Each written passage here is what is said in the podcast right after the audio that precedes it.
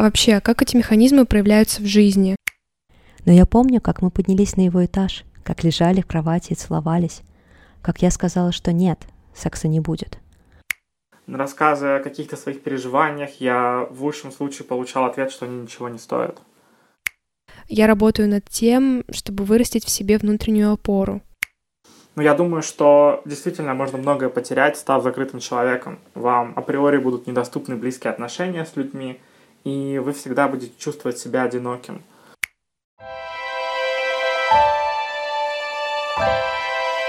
Всем привет! Меня зовут Лера Плошкина, и это подкаст «Спроси себя почему». Подкаст о том, как я пытаюсь разобраться в себе и в окружающем мире с помощью психотерапии. Тема сегодняшнего выпуска — это защитные механизмы психики. Мы с вами разберемся, как и почему они возникают, каким образом проявляются и вообще могут ли они исчезать или появляться в течение нашей жизни. А еще в этом выпуске у нас будет два гостя. Они расскажут о том, как защитные механизмы психики проявлялись в их жизни. А еще они поделятся с нами тем, что же они чувствовали, когда осознали свои защитные механизмы и что они решили делать с этими механизмами дальше. Что же такое защита? Защита, по сути, это совокупность бессознательных психических механизмов. Они направлены на уменьшение или устранение из нашего сознания э, в бессознательное неприятных, опасных, деструктивных психических содержаний или же каких-то внешних стимулов — если простыми словами, у человека может быть недостаточно внутренней опоры, чтобы преодолеть какое-либо эмоциональное потрясение. Поэтому в психике включаются защитные механизмы, которые как раз-таки позволяют справиться с этим потрясением. А вообще, как эти механизмы проявляются в жизни? Например, вот случилась с человеком какая-то неприятная, стыдная, возможно, даже травмирующая ситуация — а затем он ее быстро забывает, и спустя очень короткое время ему даже очень сложно вспомнить детали произошедшего. Это может быть проявлением одного из защитных механизмов, э, мы называем этот механизм вытеснением. Тут стоит сделать ремарку, что имеется в виду человек среднестатистический, без каких-либо отклонений, заболеваний, связанных с памятью. Еще один пример — Столкнувшись с травмирующей ситуацией, человек отказывается верить, что это с ним произошло. Например, разрыв любовных отношений, измена, предательство друга. В случае измены попытка убедить себя, что это какая-то ошибка, что партнер ну просто никак не мог этого сделать, никак не мог так поступить с вами. И на самом деле все хорошо. В голову приходит пример из сериала «Почему женщины убивают». Те, кто еще не смотрел этот сериал и не хочет спойлера, пожалуйста, перемотайте на 15 секунд вперед. Для остальных помните линию Бет Энн, примерной домохозяйки из Пасадены? Когда она услышала от соседки Шейлы, что у ее мужа Роба другая женщина, Бет Энн просто категорически отказывалась в это верить и пыталась вести себя, как ни в чем не бывало. Это также является ярким примером проявления защитного механизма психики, такого как отрицание. Наличие защитных реакций психики — это вполне нормально и естественно для человека. Без них наша психика бы гораздо чаще травмировалась, и в терминах эволюции было бы гораздо сложнее выживать. Эта тема откликнулась мне, потому что в последнее время в своей личной терапии я работаю над тем, чтобы вырастить в себе внутреннюю опору — которая помогла бы мне справляться с эмоциональными потрясениями без включения некоторых защитных механизмов. Включение этих механизмов в какой-то степени можно назвать непринятием реальности такой, какая она есть, ввиду того, что тяжело пережить эту реальность и настоящие болезненные эмоции, которые она может принести. Если внутренняя опора достаточно сильная, то нет необходимости во включении этих самых защитных механизмов. Какие же бывают защитные механизмы? Давайте разбираться вместе. Мне захотелось проиллюстрировать каждую секцию примером из фильма, чтобы вам, моим слушателям, было понятнее и интереснее. Если вам нравится объяснение концепции психоанализа на примере фильмов и художественной литературы, Обязательно напишите мне это в отзыве в iTunes или в отзыве на другой подкаст-платформе. и я продолжу развивать такой подход объяснения материала. Перейдем к видам защитных реакций. Вообще их существует довольно много, по моим подсчетам около 20 штук, но мы с вами разберем только основные. Начнем с вытеснения. Вытеснение — это такой психический механизм, посредством которого психические содержания и неприемлемые влечения, которые могут вызвать душевную боль, устраняются из сознания в бессознательное. Есть первичное и вторичное вытеснение. При первичном вытеснении предотвращается появление того или иного инстинктивного импульса. И по сути, то, что вытесняется, оно вами до этого не осознавалось. При вторичном вытеснении вытесняются влечения импульсы, которые раньше все-таки как-то осознавались. Все, что было вытеснено в бессознательное, оно может оттуда непроизвольно и вернуться обратно. Пример возвращения вытесненного — это различные ошибки, оговорки в речи. Но вернется это вытесненное не в том же самом виде, в котором когда-то было вытеснено, а в модифицированном. Потому что только в таком измененном виде вытесненное может проникнуть в ваше сознание и не будет опознано вашими защитами. Пример вытеснения. В фильме «Хорошо быть тихоней» главный герой Чарли забывает о сексуальных домогательствах со стороны своей тети. Смерть нескольких близких людей, включая саму тетю, и отъезд друзей в другие города приводит Чарли к нервному срыву, после которого всплывают в памяти вытесненные в бессознательное детские воспоминания. Примером истории о вытеснении травмирующего опыта с нами поделится гостья Маша. В ее рассказе будет описана сцена изнасилования – Маша нашла в себе силы поделиться с нами этой историей. Москва. Прохладная осенняя ночь. Листья шуршат под ногами, а я в красивом пальто бегу на свидание. Его зовут Мэтью. Он американец из Сакрамента. Он сильно напоминает мне парня, в которого я влюблена. Он высокий, и сразу видно, что умный, потому что безостановочно говорит длинными английскими словами, которые я не всегда улавливаю. Мы часами обсуждаем его еще не написанную книгу — как красиво он объединил Венеру, йогу, теорию Большого Взрыва и много других умных вещей в одно целое. Он цитирует Упанишады, Библию и его друзей-физиков. Как я осознаю сейчас, говорил только он. А я восторженно кивала головой, задавала вопросы и ничего не понимала. Москва, бар с красивыми люстрами, красное вино. Мы явно выпили лишнего, настолько лишнего, что я села вместе с ним в такси и поехала в отель. Как я тогда думала, я просто хотела помочь найти ему отель поближе, а то ведь ему так далеко ехать, на Бабушкинскую. Я правда думала, что мы ищем отель ему, а не нам.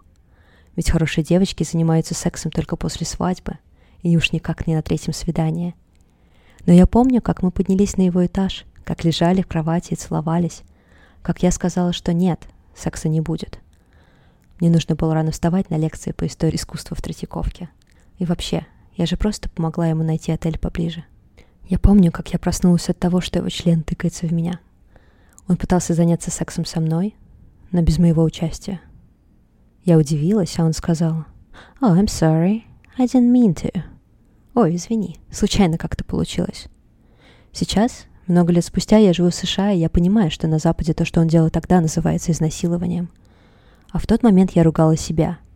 Я думала, что, ну да, Вообще-то я сама виновата, что я была в одном белье, что я зашла к нему в отель, что я вообще согласилась выпить пару бокалов вина, что он мне нравился. Мы позавтракали, а я пошла на лекции в Третьяковку. Он уехал из России на следующий день, а я забыла об этом случае.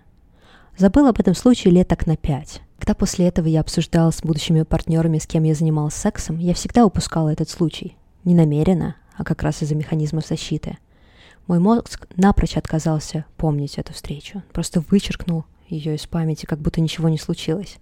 Как будто я никогда его не встречала, не заходила в отель, где его на входе пытались заманить внутрь проститутки. Как будто я никогда не выходила из этой комнаты на десятом этаже с чувством. Ну да, а чего еще я ожидала? Сама же виновата.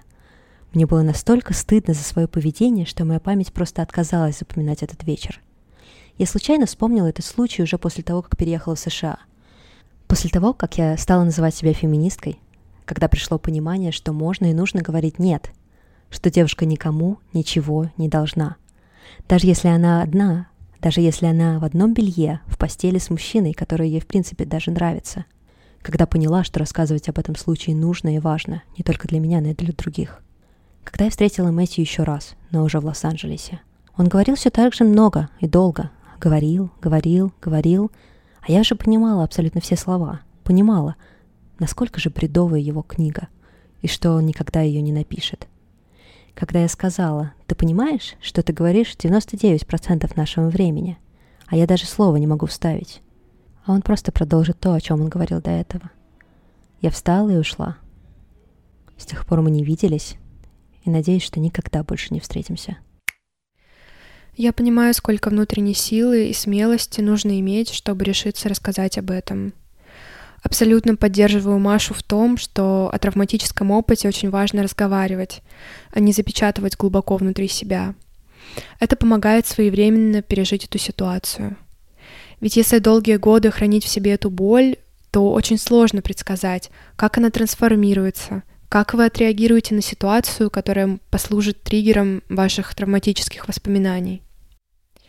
С Машей мы познакомились в подкастерской тусовке — они с подругой Полиной делают подкаст «Кем мы стали». Это подкаст о карьере и поиске себя в творческих профессиях.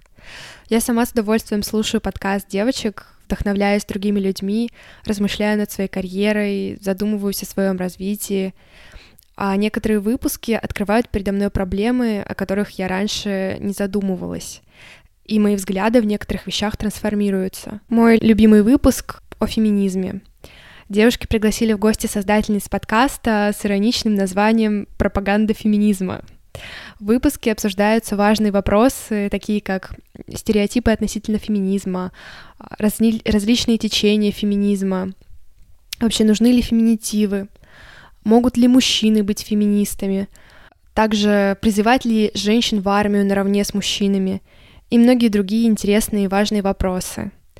Очень рекомендую вам послушать Ссылочки оставлю в описании к выпуску.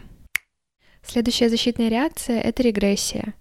Регрессия — это возврат к более ранним стадиям психосексуального развития или проявление тех или иных элементов ранних стадий психосексуального развития у взрослых.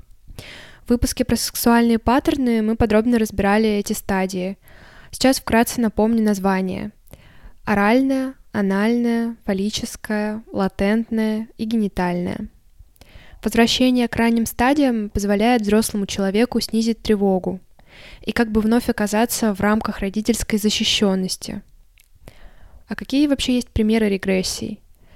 Регрессия на оральную стадию — это расстройство пищевого поведения от анорексии до обжорства и алкоголизма. Регрессия на анальную стадию — это крайние формы отношения к порядку, от неопрятности до педантичности — Оральная регрессия — это прям про меня. Были в жизни моменты, когда единственным способом для меня справиться со стрессом было э, закинуть в себя какую-нибудь вредную еду. У меня было расстройство пищевого поведения. В острой форме это длилось где-то год, затем долгая работа над собой, рефлексия, чтение специальной литературы, спорт, медитации помогли выйти из острой формы. Чем определяется то, к какой стадии психосексуального развития регрессирует человек? Наличием точек фиксации, то есть того или иного срыва или повреждения на пути нормального психосексуального развития. Как неудовлетворение тех или иных потребностей ребенка на той или иной стадии психосексуального развития, так и чрезмерное удовлетворение его потребностей в заботе, опеке или питании – могут приводить к формированию определенных точек фиксации. Пример из фильма. Регрессия выражается в отношениях с молодыми любовниками. В «Красоте по-американски» Лестер Бернем влюбляется в подругу своей дочери. Он переживает не лучший период в жизни. У него проблемы на работе, а жена изменяет ему с коллегой. На фоне всех этих неприятностей у героя и наступает регрессия. Следующий защитный механизм — это отрицание. Тут все просто. Когда человек отрицает свои собственные желания, мысли, чувства. Этот механизм защищает нас от ранее вытесненных психических содержаний. В картине «Великий Гэтсби» Джей Гэтсби добивается невероятного успеха и богатства. И все это, чтобы стать достойным любви Дейзи. Гэтсби понимает, что за годы, которые он посвятил достижению таких высот, возлюбленная совершенно не ждала его и давно устроила свою личную жизнь. Но он отказывается признаваться в этом самому себе. Отрицание помогало Гэтсби на протяжении многих лет работать ради своей несбыточной мечты. Еще одна защитная реакция — это проекция. Проекция — это неосознаваемое приписывание другим людям своих подавленных влечений, конфликтов или желаний. Потому что в себе эти влечения, конфликты и желания человек не признает или вовсе отвергает. Жертвами проекции могут стать родители, которые мечтают через своих детей воплотить свои амбиции. Герой фильма «Трасса 60» Нил Оливер хочет стать художником, но его отец успешный адвокат, а готовит сына к карьере юриста. Следующий защитный механизм – это реактивное образование. Его суть в изменении неприемлемых для эго чувств, эмоций или форм поведения на противоположные. Например, превращение ненависти в демонстрацию любви. В реактивном образовании проявляется влечение, от которого эго пытается защититься – в фильме «Гордость и предубеждение» Элизабет отвергает мистера Дарси, после чего следует крайне напряженная сцена так и не состоявшегося поцелуя. То есть желание сменяется отвержением, так как выражение истинного желания для главной героини неприемлемо. Еще один защитный механизм — интроекция. Это, на мой взгляд, очень интересный механизм, это процесс, посредством которого внешний объект замещается его психическим представлением, а отношения с внешним объектом заменяются на отношения с воображаемым внутренним объектом.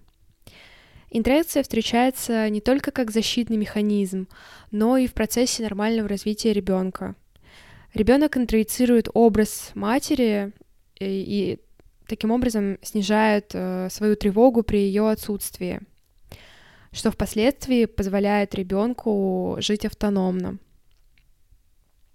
Отношения с внешним миром строятся на интроекции всего, что связано с чувством удовольствия, или по-другому поощряется культурой.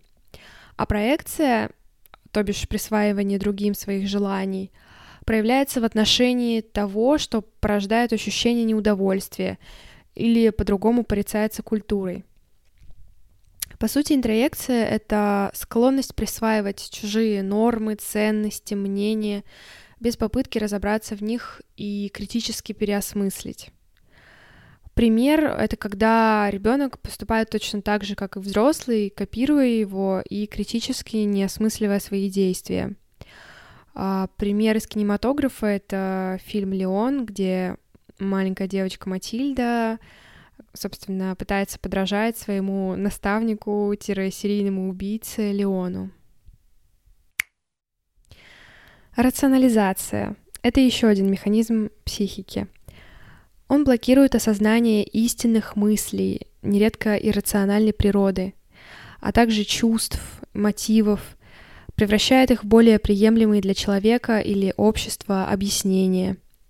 При этом подлинные чувства и мотивы остаются в тени. Рационализация — это защитный механизм, которым активно пользуется моя психика. Год назад особенно часто я пыталась найти рациональное объяснение всему, что могло бы сильно ранить или задеть мои чувства. Во многом для того, чтобы смягчить эмоциональную боль. Например, э, предал друг или, или подруга, а я пытаюсь рационально объяснить себе, что у него или нее были конкретные мотивы, цель, и не обязательно эта цель была в том, чтобы меня ранить. Таким образом, я скрылась от мысли, что человеку было наплевать на мои чувства и на то, как я отнесусь к ситуации. Рационализацию довольно условно относят к психологическим защитам, так как она не взаимодействует напрямую с влечениями, а осуществляет их маскировку — в отличие, например, э, от отрицания, где вы напрямую отрицаете то или иное желание. Также рационализация не сопровождается эмоциональными переживаниями эффектов, которые были когда-то в прошлом, и не обеспечивает эмоциональной разгрузки и отреагирования в процессе терапии. Попытки рационализации часто применяют герои в фильмах Вуди Аллена, таких как «Любовь и смерть», «Манхэттен», «Энни Холл». Аллен использует такой прием для комичности, чтобы показать, как далеко герой уходит от своих истинных чувств, пытаясь вместить их в рамки каких-то концепций и обесценить, превратив э, в теорию. Нам осталось разобрать три защитных механизма, и в конце будет история нашего второго гостя.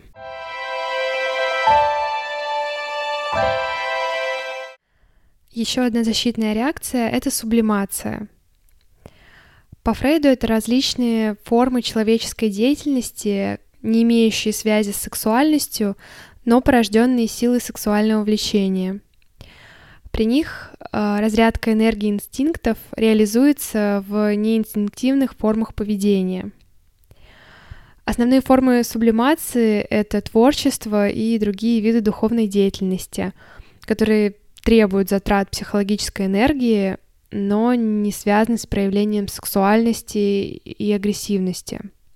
Было обосновано, что сублимации доступны только ранние перегенитальные устремления ребенка, такие как э, быть любимым, признанным, ощущать свою ценность. Сублимация же генитальной сексуальности э, у взрослых маловероятна, так как разрядка сексуальной энергии в данном случае достигается только в оргазме. В кино сублимация проявляется в страстном увлечении героев какой-то деятельностью, представляющий собой следствие подавленных сексуальных желаний. Так э, Джейк Ламотта, герой фильма «Бешеный бык», все свои сексуальные проблемы, а именно любовь к несовершеннолетней, семейные недомолвки, подозрения в изменах, неуверенность в себе, преобразует в ярость, собственно, с которой он выходит на ринг. Предпоследний защитный механизм, который мы с вами сегодня разберем, это изоляция — Изоляция — это блокировка мыслей, чувств и воспоминаний, связанных э, с эффективными переживаниями прошлого.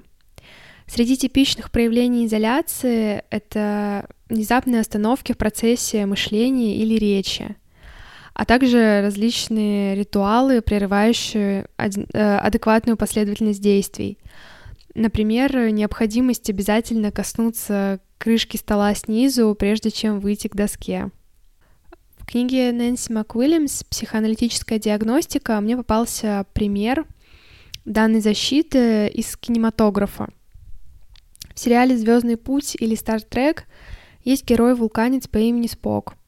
В поведении этого героя часто прослеживается изоляция аффектов — а, на всякий случай предупрежу, сама лично я этот сериал не смотрела. Это чисто мнение автора книги, то есть Нэнси МакУильямс. Если вы не согласны, обязательно напишите мне на почту или в личку ВКонтакте. Вот мы с вами обсудим. Ну и финальный защитный механизм, который я хотела бы рассмотреть, это юмор.